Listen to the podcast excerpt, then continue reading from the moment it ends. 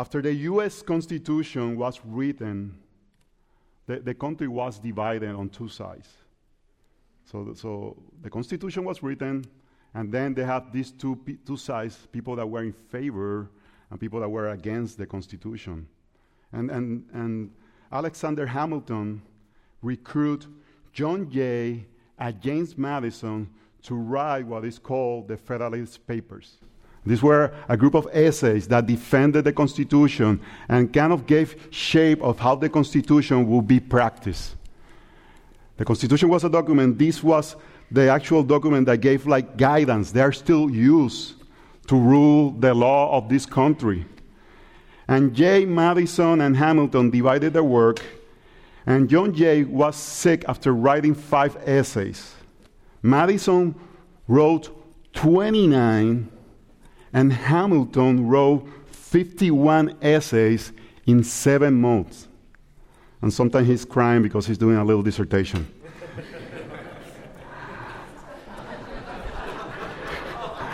A hundred and seventy-five thousand words in seven months. A hundred and seventy-five thousand words in seven months, and they didn't have a MacBook.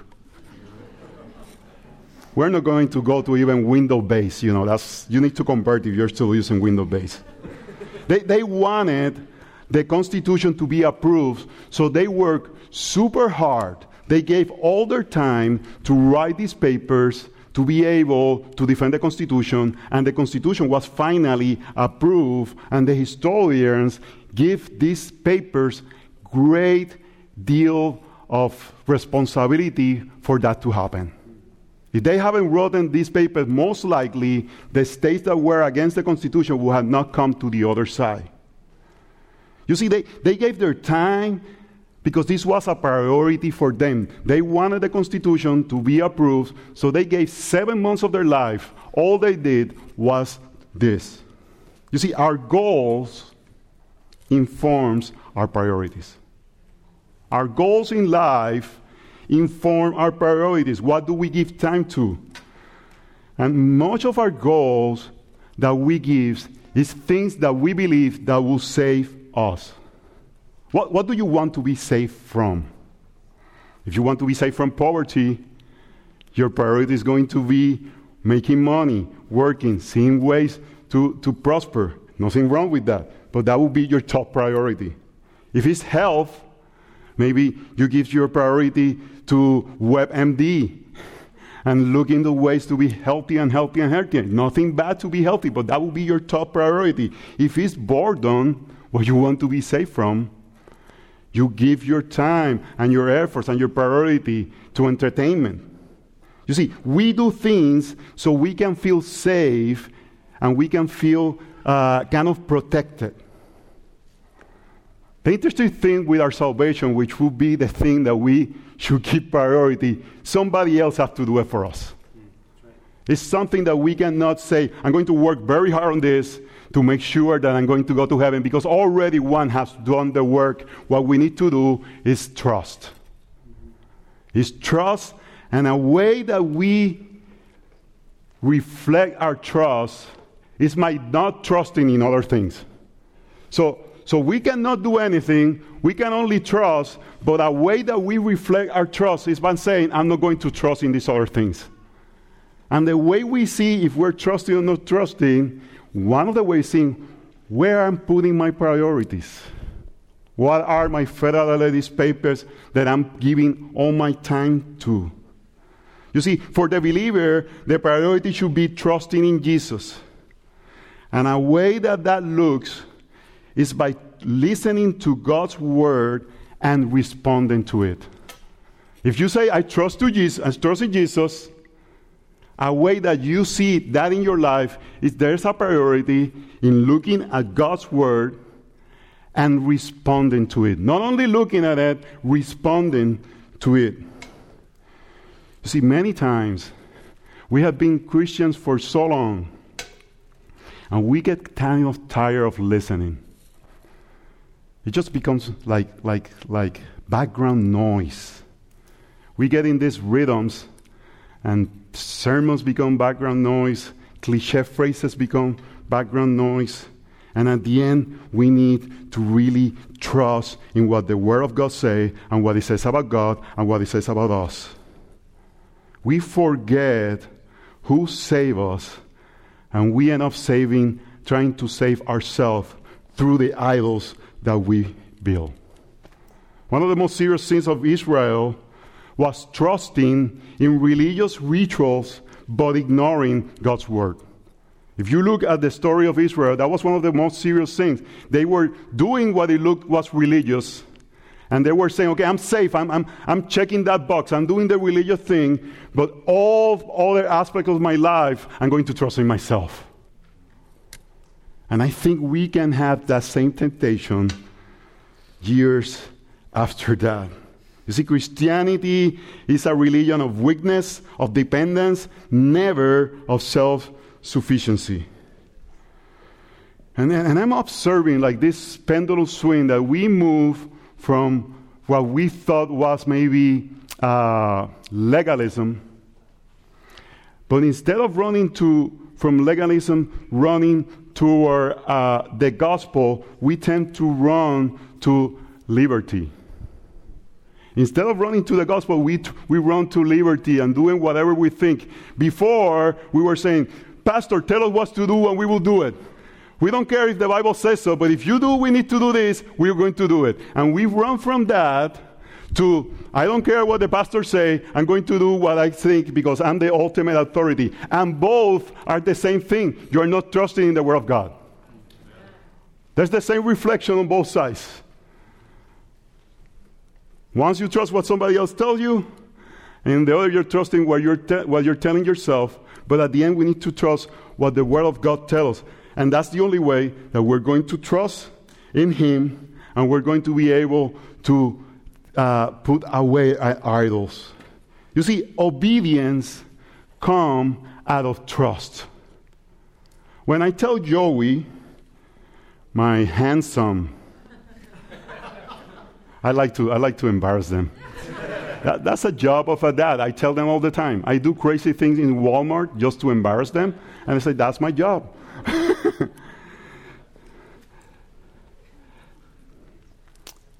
Many times, I, I can tell him, you need to obey me because I'm your dad. And I have that card. I have that card hidden here, and I take it out sometimes. But I rather tell him, I want you to obey me because you trust in me. Because you know that I love you. And because that you know that I love you and I want the best for you, when I'm asking you something, I'm asking you because it's the best for your life. And it's the same way when God is asking us to obey in different areas. It's not about legalism. He's asking us to obey because we need to trust in Him because we really think that He wants what's best for us. So when we ignore the Word of God and trust in our own judgment, we become self sufficient. And we will see that the Lord doesn't like that.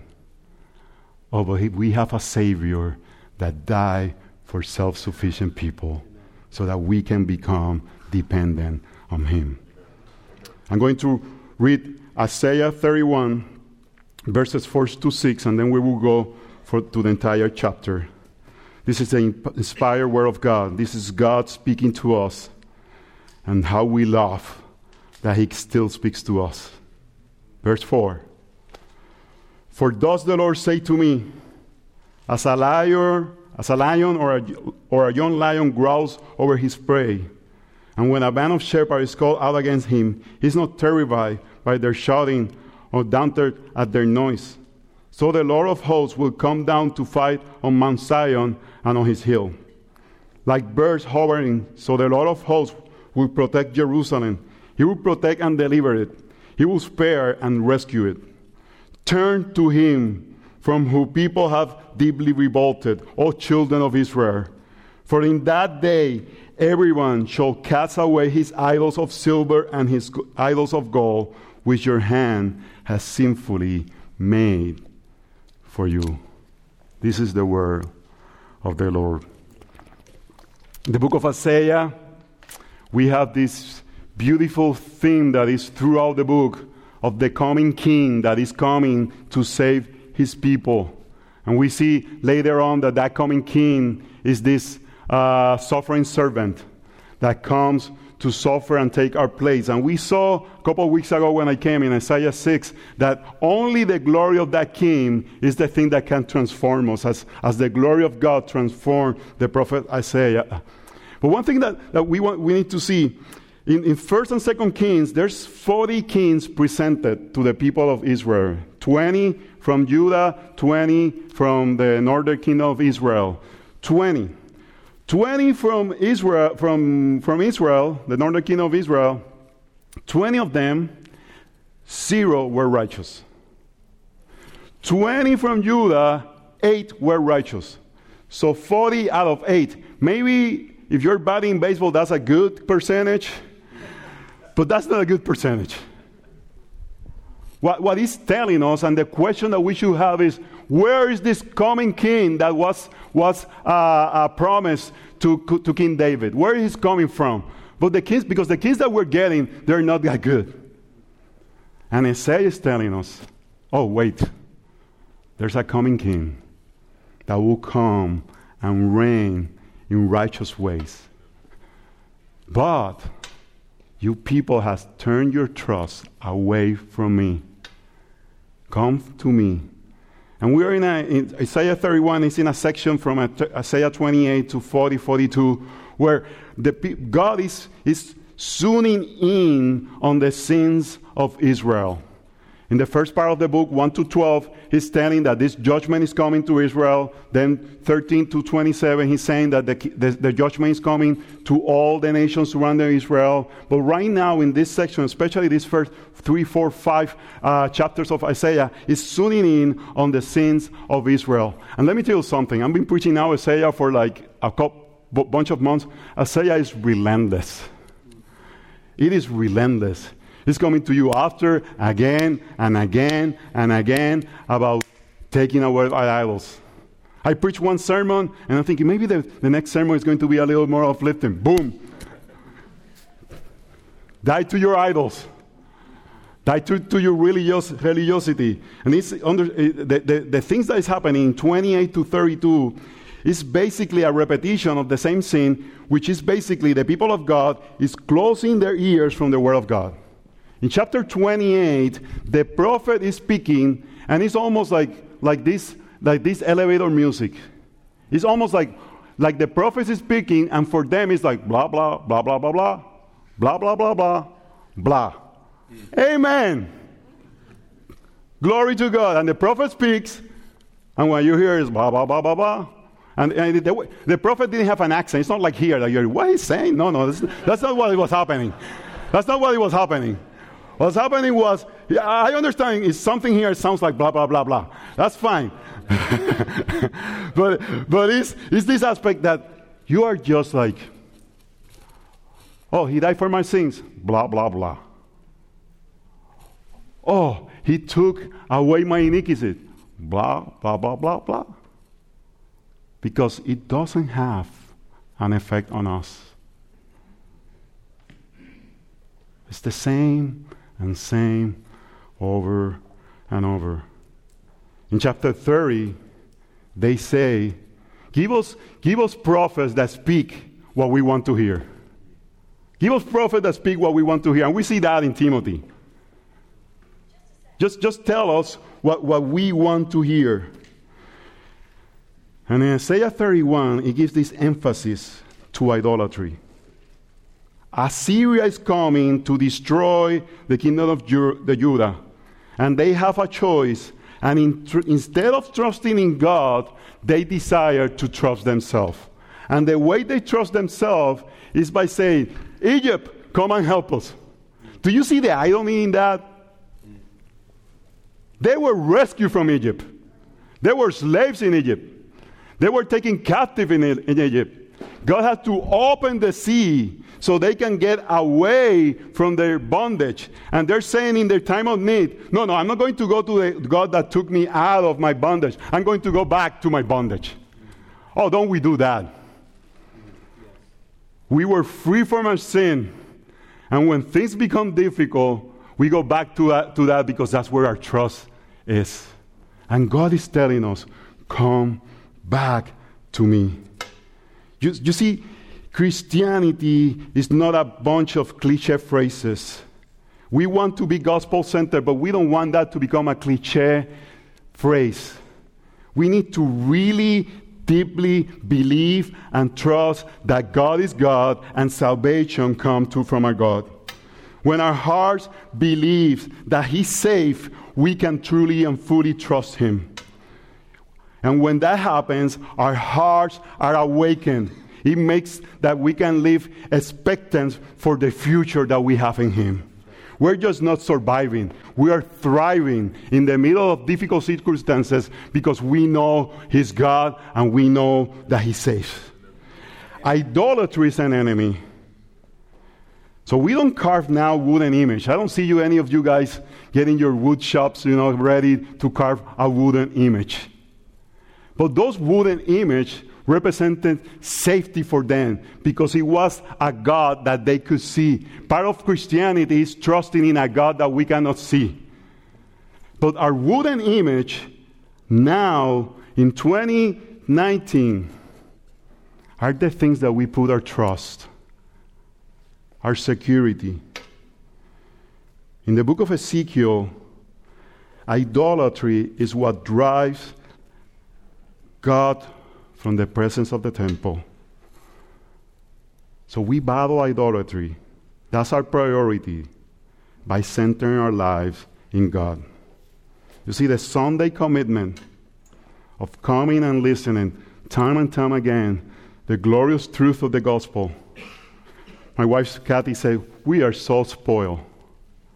We are so spoiled.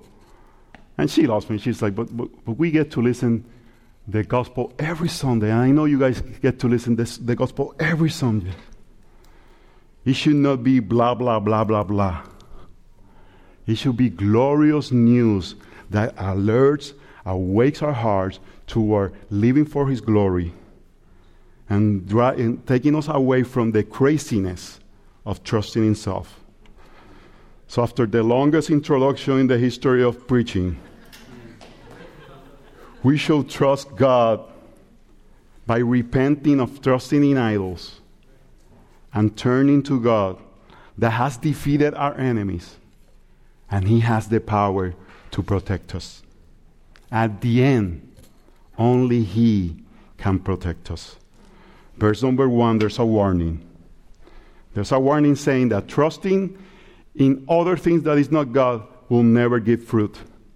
Verse 1 Woe to those who go down to Egypt for help and rely on horses, who trust in chariots because they are many, and in horsemen because they are very strong. But do not look to the Holy One of Israel or consult the Lord. And yet he is wise and brings disaster. He does not call back his words, but will arise against the house of the evildoers and against the helpers of those who work iniquity. The Egyptians are man and not God, and their horses are flesh and not spirit. When the Lord stretches out his hand, the helper will stumble, and, and he who is helped will fall, and they will all perish together. The warning is it will not work. Your plan that you're doing to save and protect yourself is not going to work. It looks wise, it looks safe, but at the end, it will not give fruit. When you see woe there, it's like a warning. He's telling you, do not trust in these things because there are big consequences if you go that route. When you see that word woe there, you should be awakened by it. You should say, let me pay attention. Because the consequences of not doing this will be unmeasurable. And what he's saying here is the people of God, they were wanting to trust in horses and military power. They didn't have many, so they went to some people that have a lot of them. How much protection can I have? They should have remembered what happened to David when he decided to do the census. You remember that story? David did a census. What's wrong with doing a census? He did a census so he could feel protected, not by God, but by the amount of men that he had around. That was his sin. Because he was trusting not in God, but in flesh. The slogan, is that an English word? Slogan? A slogan? Good. Because it is in Spanish and sometimes get lost in translation. The slogan of the people of God during that time was in Psalm 27. Some trust in chariots and some in horses, but we trust in the name of the Lord our God. That was like a slogan for them. But the thing is, they were not following it. And that's the thing that we can do. We're gospel center Sunday and don't do it the week. We don't fully trust. We can have a slogan that can go empty. They were doing the opposite. And Isaiah gives us what's the problem. He's giving us what is the problem. It's in verse 1. They were trusting in horses. But you see, the problem is at the end of verse 1. But no, do not look to the Holy One of Israel or console the Lord. That is, that is, we need to stop there and see. The problem is not only that they're not consulting, the problem is that the Lord is available to be consulted. He's available to be consulted. And they decided to trust in other things. He's available to be consulted. And we decide to trust in our own wisdom. You see, we create in our minds this religion where we feel protected, but at the end, if we don't look at Him, don't trust Him, we become idolaters, and then we come blah, blah, blah, blah, blah, blah, blah, blah, blah. Words become empty. Sometimes I think, and I've seen, I've seen myself in this place. We don't want to look at Him. You know why? because we know we're going to be changed. Sometimes we resist not looking at Him because we know if we go to His presence, He's going to do something. If we're true believers, He's going to do something. Kathy sometimes, she tell me, uh, I, I think I said this before, but for me, an idol can be dwelling in my self pity sometimes. And, and that becomes a precious idol. It feels good to feel bad and I'm in a couch there, you know, one of those lazy boys. I put my legs up. I have uh, uh, Arnold Palmer, my lemonade with my iced tea. And Kathy, know, I'm, I'm dwelling there, I'm, I'm there.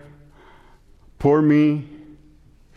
And she will look at me and say, Go open your Bibles. And inside of me, I don't want to. I don't want to because I know if I go to the Bible, it's going to do something to me. If I look at Him, I have to be changed. And many times I think we have these idols that we treasure, and we say, Don't mess with my Christian liberties because you don't want them, nobody to touch them. And you haven't gone to the Word of God to see what God has done and say about that area of your life and we're trusting in our own judgment, we're trusting in our horses. You see, when we see him, verse number three say clearly, the Egyptians are just men and not God. When we see God, we see our wisdom and say, What an idiot! I've been trusting in the wrong thing. How can I not trust him when I can go to him?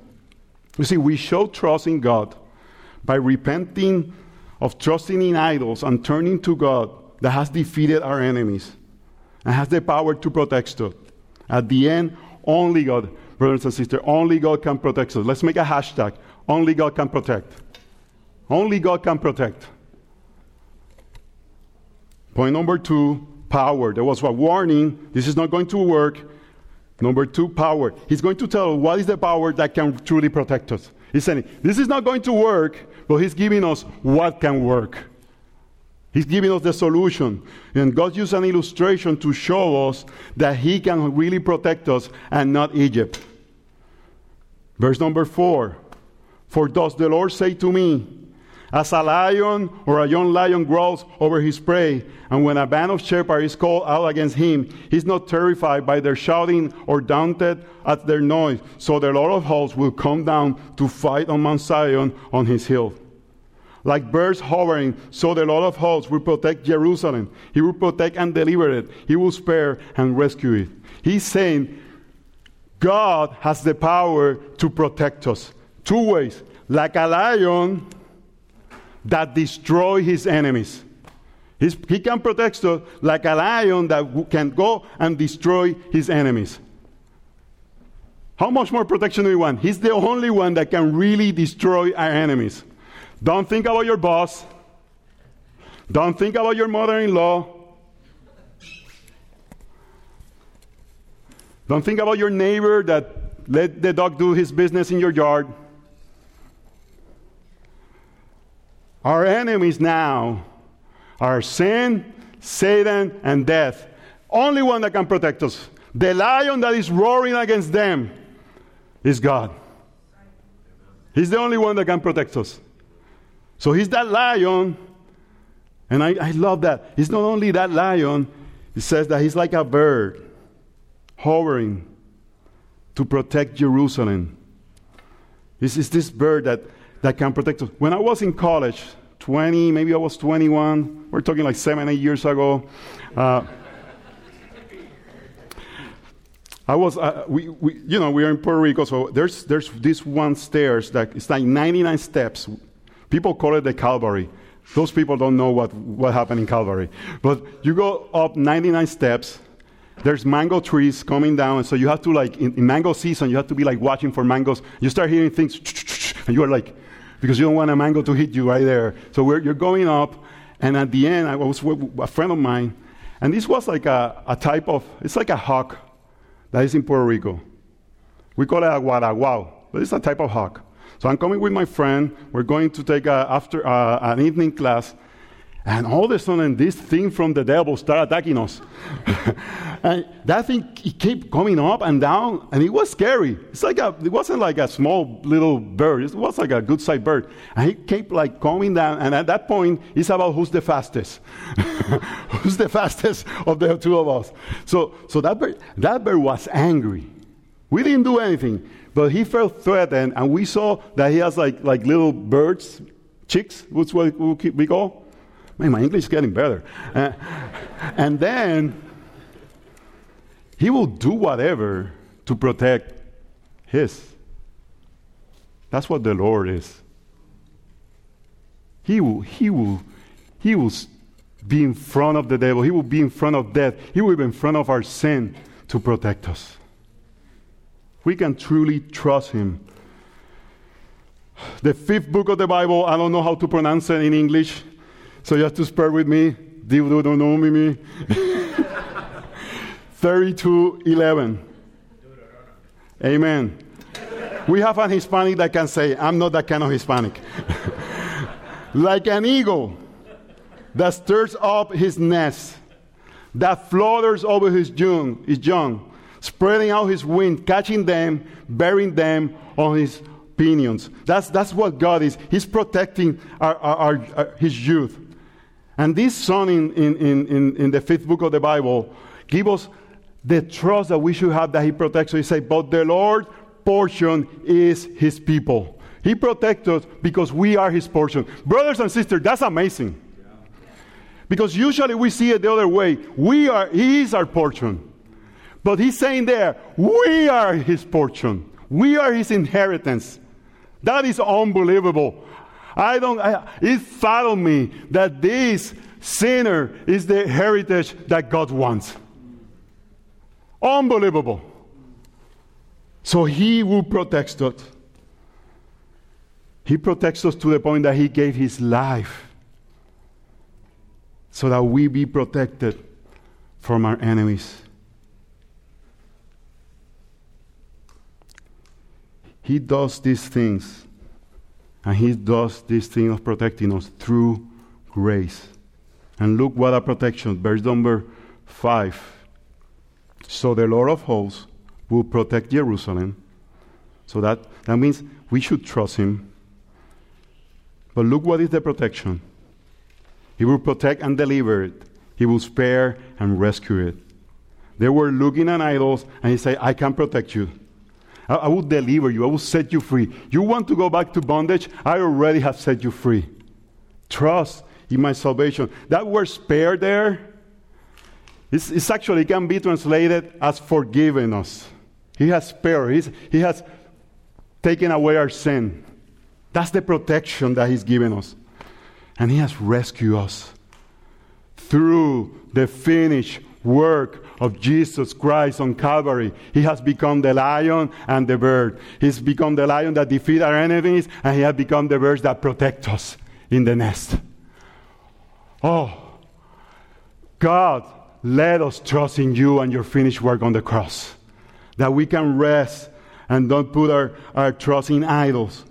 You see, this is the work of the gospel. He went after us. He forget my iniquity. And we need to believe this so that we can trust that He can protect us. Amen. We shall trust in God by repenting of trusting in idols and turning to God and that and turning to God that has defeated our enemy and has the power to protect us. At the end, brothers and sisters, only God can protect us. There was a warning, there's power that can protect, protect us, and there's a call to repentance. Point number three call to repentance. And He's asking us to come back to Him. Verse 6 and 7. Turn to Him from whom people have deeply revolted, O children of Israel. For in that day everyone shall cast away his idols of silver and his idols of gold, which your hands have sinfully made for you. Look at the mercy and grace from God. He protects us. He go after us. And he calls us back. He calls us back to him. Come back to me because we belong to him. We are his inheritance. And how does he look in the in the in the context of this passage, He looks by renouncing to our idols. Verse 7 For that day everyone should cast away his idols. The way we show trust in the, in the protection of God is by not trusting in other protections, from running away from those. How, how does it look to renounce casting away idols of silver and idols of God? Isaiah 30 22 give us an idea. Verse 22 says, Then you will defile your carved idols overlaid with silver and, and your gold plate metal image. You will scatter them as unclean things. You will say to them, Be gone. The, the idols that you were worshiping, you're going to defile them. And you're going to like throw them like it's unclean. And if somebody knew their Bible back then, their minds would have gone to Exodus chapter 30. That's the golden calf. And what happened in the golden calf? We all know the story. They created that idol. Look who take us out. To, who, look who take us out from uh, from slavery. We become idol worshippers when we forget who saved us. They say this image saved us, so we're going to worship it. So we we worship what we think save us. And at the end, Moses come back and say, destroy this. And it's amazing what he asked the people of God to do with, with, the, with the golden calf. Destroy it, put it in a water like a Kool-Aid, and drink it. You know what he's saying? You will scatter them as unclean things. You are going to drink it because you're going to like waste It's going to come out of your body as waste. That thing that you worship is waste. There's something that, that I'm amazed when I, when I see at Revelation, and it says that we're going to walk in streets of gold. People are like, oh, we're going to have streets of gold. In heaven, pavement is gold because it's nothing, He's everything. The amazing thing is not, whoa, the street of gold, whoa, I'm going to have a chisel because it's going to be nothing. It's going to be pavement because we will have everything in Him. He's everything. He's waste. Our idols are waste. We destroy them not because we want to feel like we are the, the most holy people. It's because we have seen the Holy One and we want to follow Him. It's not out of self sufficiency that we destroy our idols. It's about a sense of security that we have in Him that we don't have to pour our lives in other idols. What, what is the big deal about idols. The big deal is that it's a form of apostasy. It's a form of saying, I don't believe in the gospel. I'm trusting in something else. Why, why God take it so seriously? It's because at the end, when you have idols, you are saying you are not sufficient. Your faith, is, you, what you are promised me for, for protection, is not enough. You see, sometimes we're functionally atheists. We don't have to des- deconstruct our faith to commit apostasy. By trusting in our idols, we can functionally remove our faith and we can declare with our mouth that we're Son of God, but with our life that we're trusting something else. That's what was happening to the people of Israel. They still have their festivals, they still have their, their temple, but functionally they were not trusting. You see, we move from legalism to licentiousness, and both are forms of self salvation. We need to live in a, in, a, in a surrendering aspect of our life where everything is out there to say, Lord, if, if you want this for my life, take it away. And not only take it away, because sometimes we say take it away like I'm willing to put it on the altar and die, of, die for it. So, 2019, 2020, what is our functioning idols? What are the things that we tend to trust?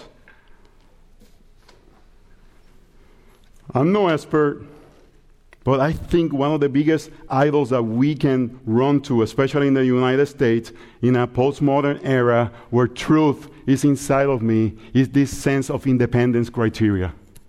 It's this sense that, that the truth is in me and I decide what, how I live my life. It's this sense of I'm the ultimate truth. Oh, we don't say that. But many times, functionally, we can live like that. Romans 14:22 is a passage that I've been meditating a lot. And I think it's one of the most underused passages that the church need the most. I'm not saying it's the most important, but I'm saying it's one of the most underused that the church needs the most. Can you guys go with me? Romans 14:22. I'm not preaching later, so no hurry.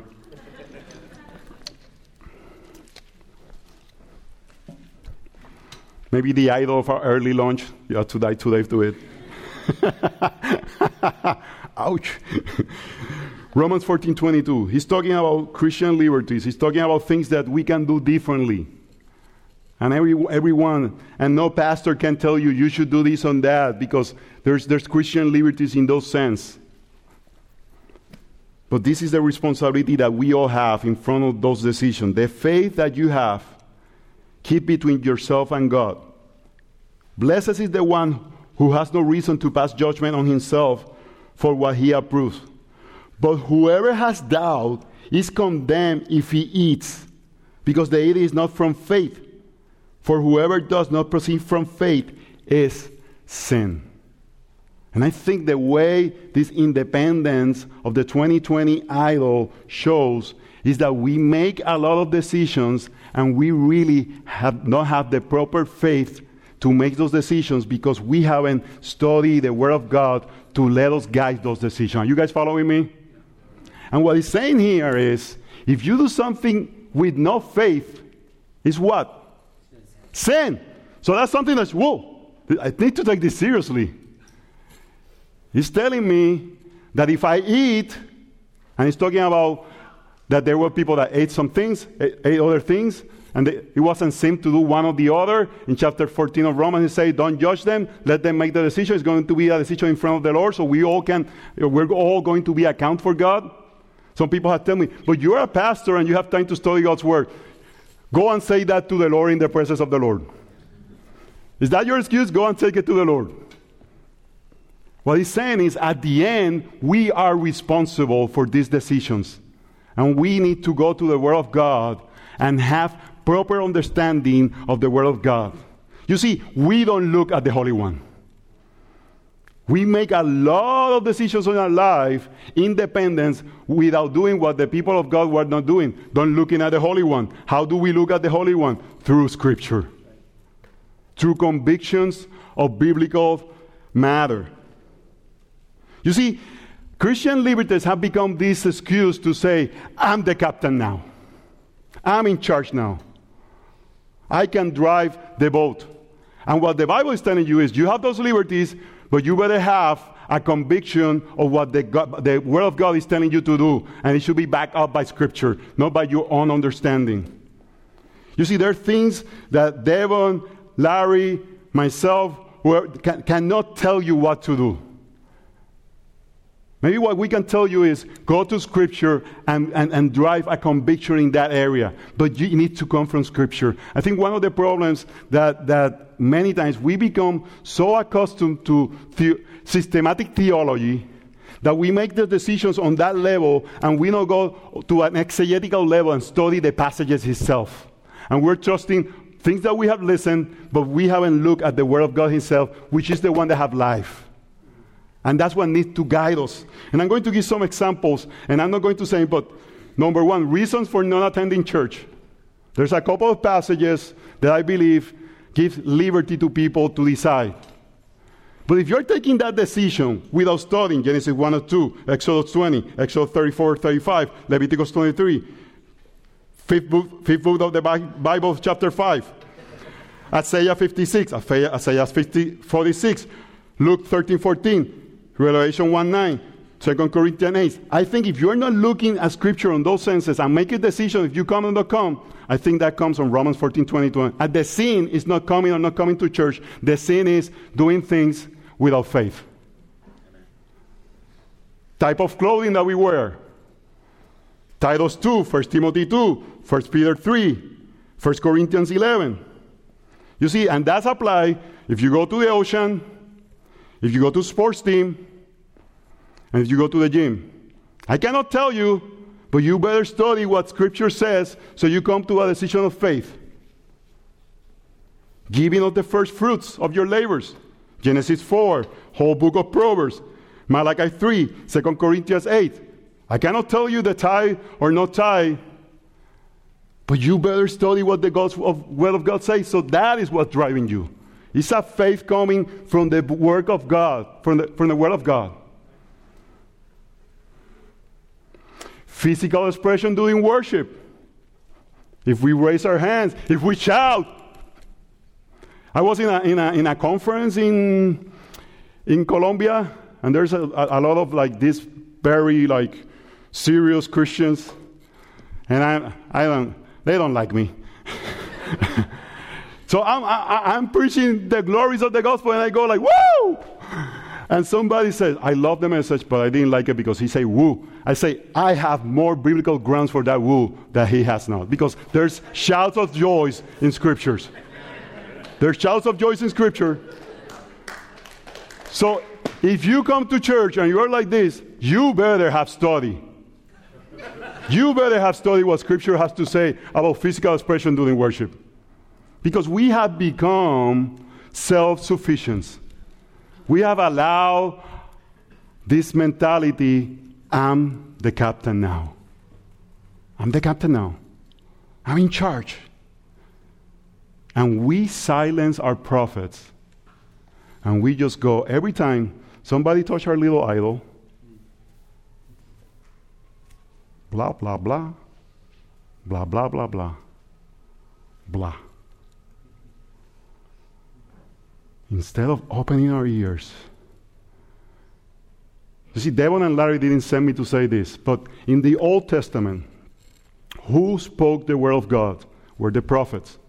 And if you see in the Old Testament, what was the warning? To see false prophets, to identify false prophets. That's the, that's the emphasis in the Old Testament because they were the ones speaking the word of God. So identify false prophets. You go to the New Testament, who do they ask us to identify? It's not prophets anymore, it's false teachers. Because they're the ones that speak with authorities. In some ways, they're the New Testament prophets that they're taking this finalized prophecy and proclaiming that prophecy to the people of God. And if the people that God has put on this pulpit, that love, you know they love the Word of God, they know they love you, challenge you to in an area of Scripture that you see from Scripture, and you say, blah, blah, blah, blah, blah, blah. I'm the captain now. You see, we, we, we quiet our consciences.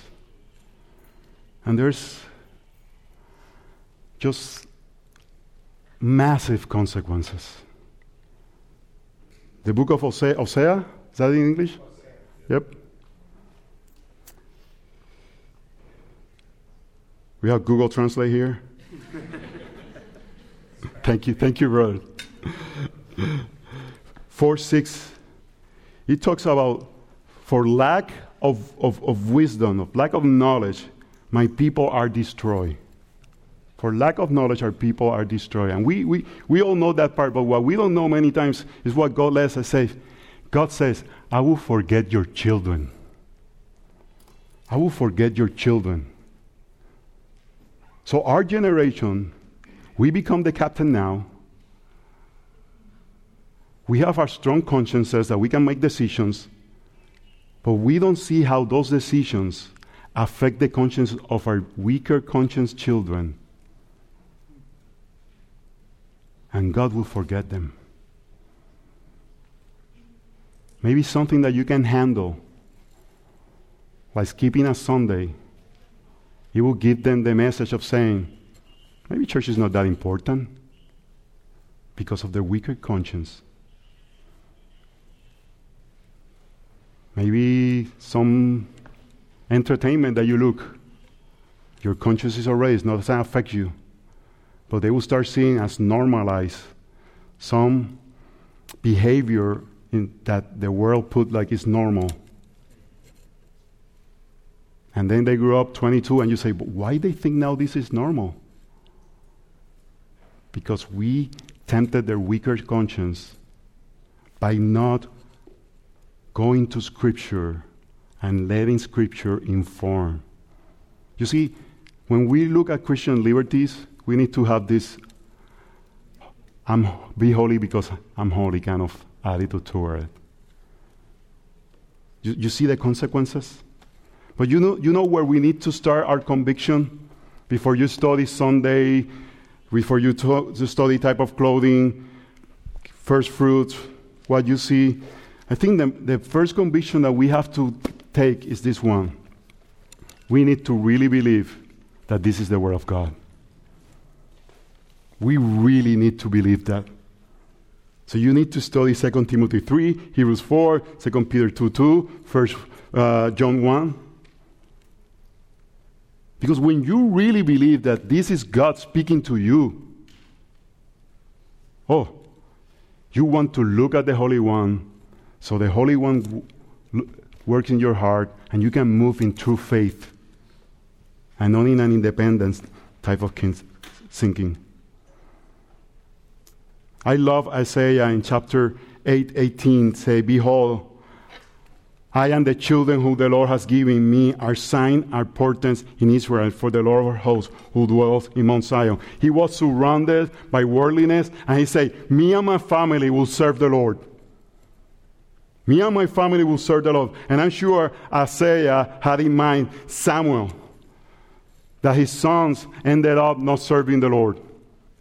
And he had in mind that uh, uh, Samuel saw Eli, and the sons of Eli were not serving the Lord, and Samuel made the same mistake. Let this, the Word of God govern every aspect of our life because that will protect us. Point number four there's a declaration God has promised that He will defeat our enemy. And I'm finishing with this.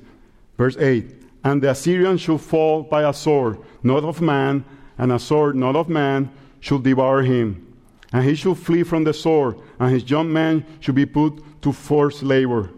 His rock shall pass away in terror, and his officers desert the standard of panic, declares the Lord, whose fire is in Zion and whose furnace is in Jerusalem. You see what he's saying? He will defeat the enemies. He will defeat Assyria.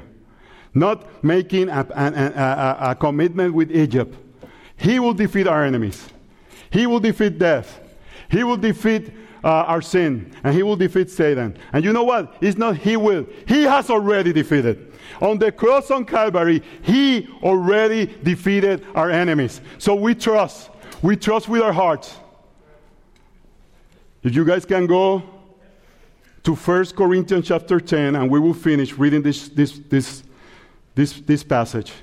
Because you can tell me maybe, well, that's Israel. This is not for us.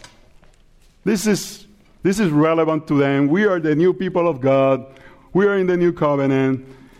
This is not for us. And I want to show you 1 Corinthians chapter 10, and we're going to read 11 verses to show you that this is relevant to us. For I do not want you to be unaware, brothers, that our fathers were all under the cloud and all passed through the sea, and all were baptized into Moses and, to the, and in the cloud and in the sea, and all ate the same spiritual food, and all drank the same spiritual drink, for they drank from the spiritual rock that followed them. Oh, and the rock was Christ. Nevertheless, with most of them, God was not pleased, for they were overthrown in the wilderness. What he's saying is, they saw these miracles, and these miracles represented the deliverance that Christ has given to us. Oh, we are in a better position than them. We are in a, in a privileged position. One of the things that First Peter shows is that we are in this age of a privileged uh, uh, revelation. But look at verse 6. Now these things took place as an example for us you see that is for us? That we might not desire evil as they did. Do not be idolaters, as some of them were, as it's written. The people sat down to eat and drink and rose up to play. We must not indulge, indulge, in sexual immorality as some of them did, and 23,000 fell in a single day. We must not be put, we, we, must not put Christ to the test as some of them did and were destroyed by serpents, nor grumble as some of them did and were destroyed by the story. Again, now these things happened to them as an example, but they were written down for our instruction on who the end of the ages has come. Therefore, let anyone who thinks that he stands take heed lest he fall. You see, he gave us twice. This is an example for us. You see, they saw miracles, they were liberated, but they trusted in idols. They thought they were standing.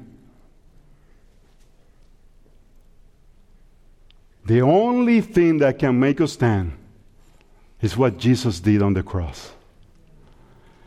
Let that be the thing that as we look at Him, his protection, His care, His love. Make us trust. And that drive us to Scripture so we look at Him and our idols become waste. For your glory, Lord, we pray. Lord, we are grateful for your mercy toward us. What a privilege it is to look at your Scripture. Let us respond in faith as you speak to us toward your word. And as we look Christ, we're transformed. They saw you as you opened the sea, but we have seen you in your greatest act of redemption, dying for us on the cross. That that will stir our hearts for trusting you as you have taken care of the one thing we cannot protect ourselves from your own wrath. We trust in you, Jesus. Even as we walk and we feel that we don't trust you, our trust is that you will protect us because you, we are your inheritance. Thank you, Jesus. In your name we pray. Amen.